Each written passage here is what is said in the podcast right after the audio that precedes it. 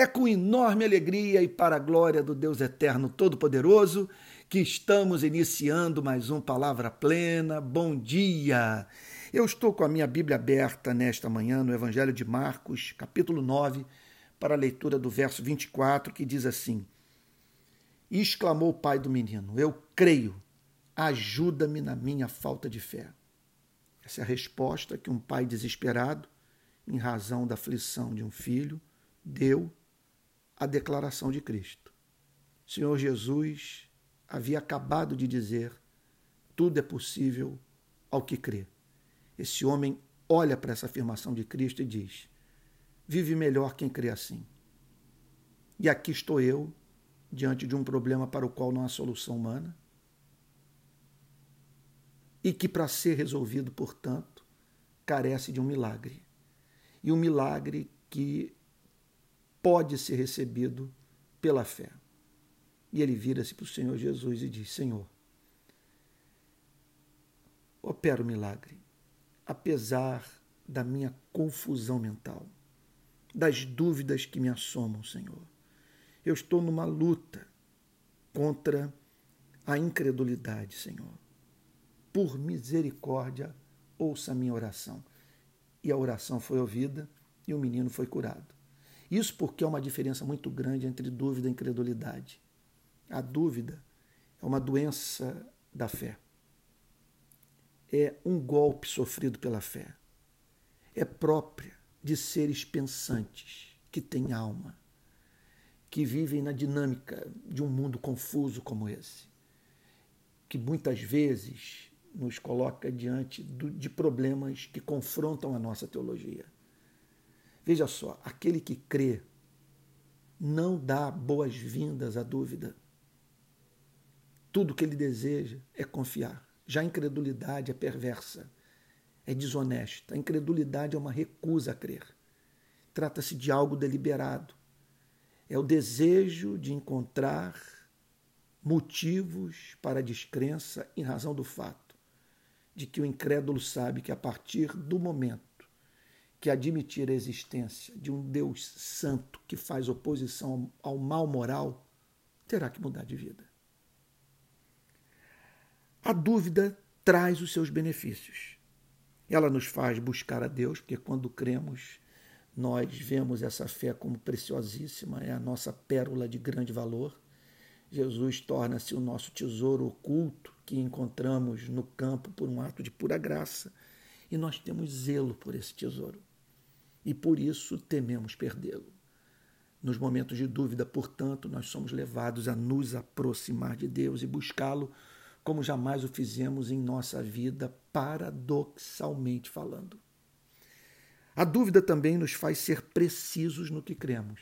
Ela levanta perguntas que demandam é, respostas precisas, objetivas que sirvam de contraponto racional aos motivos da descrença.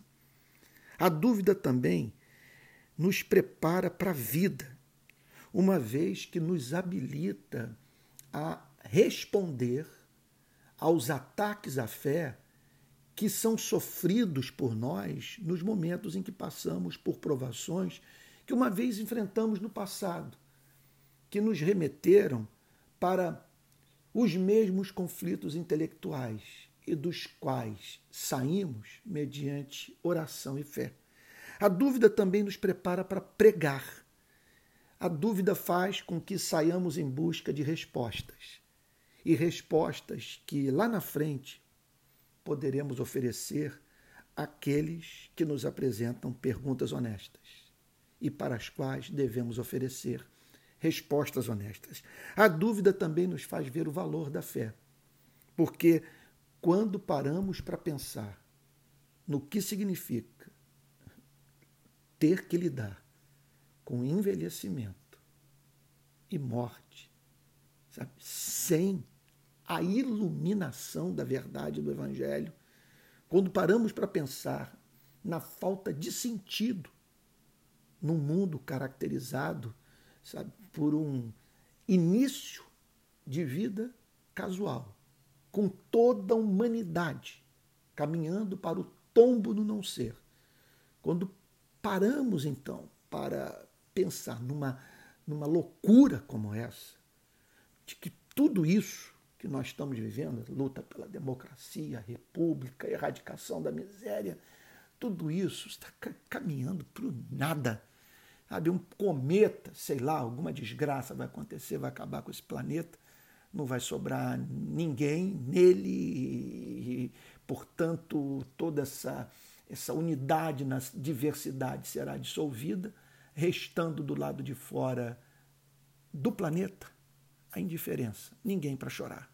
Sabe, quando paramos para pensar nessa loucura, sabe, nós é, passamos a valorizar como jamais valorizamos o tesouro da fé. Agora, como lidar com essas enfermidades da fé? Como lidar com a dúvida? Primeira coisa que temos que fazer é duvidar da dúvida. Porque para que você duvide do cristianismo é necessário que você creia em alguma coisa. E você precisa, portanto, examinar essa fé e apresentar a ela as mesmas perguntas que você apresenta ao cristianismo. Procure, portanto, responder a seguinte questão: a dúvida é razoável? Há fundamento racional para ela? Ela está estribada em alguma evidência? Em segundo lugar, separe tempo para ler os clássicos que tratam de dúvidas que foram resolvidas racionalmente pelos cristãos do passado. Então, ler livros como Deus que Intervém, de Francis Schaeffer, é, Pensamentos de Pascal, é, O Cristianismo Puro e Simples, de C.S. Lewis, entre muitos outros, como ah, Razões para Deus, do, do pregador presbiteriano americano Tim Keller. Havia é, muita coisa boa que poderia ser usada para nutrir a sua fé. Agora, é importante que você também leia as Sagradas Escrituras em espírito de oração e pedindo para que o Espírito Santo ilumine o texto, para que você veja a beleza da verdade e essa beleza o seduza. É importante então você orar. A oração é o fôlego da alma e fazer como esse pai que teve a sua oração ouvida, apesar de todas as suas fraquezas de momento. Eu creio, ajuda-me na minha falta de fé. E o seu filho foi curado. Então, ore, verbalize, seja honesto. Deus tem prazer em nos ver lidando com Ele com confiança e de uma tal maneira que nos sintamos livres até para admitir na Sua presença o que nos constrange. Ele é Pai, não é o carrasco nosso que está nos céus. Ele é o Pai nosso que dos altos céus nos contempla em meio às lutas que administramos nesse mundo confuso para viver uma vida que em todo glorifique. E sugiro também que você cometa um ato terrorista contra você mesmo. O que, que eu proponho que você faça? Pegue os pressupostos intelectuais da descrença, pegue os motivos da descrença, as proposições da dúvida e leve-as às suas implicações práticas. Pense, por exemplo, em você viver a partir dos motivos da incredulidade, a partir das supostas verdades irrefutáveis que compõem o mundo da descrença. Pense, sabe, em levar isso às suas conclusões lógicas. Viver sem sentido para o amor, sentido para a justiça, sentido para o direito. Sabe? É, olhar para esse, esse mar sem praias, sem referência, sem é, fundamento para a construção dos seus valores morais. Sabe, você não ter ninguém no momento de angústia para quem clamar.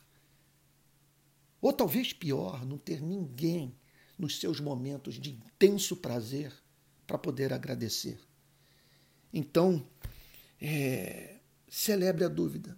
O diabo, como alguém já disse, é o diabo de Deus. E nessas horas ele trabalha para a gente. Porque lança dúvida, a dúvida nos faz buscar a Deus. E ao buscar a Deus, nós encontramos a verdade.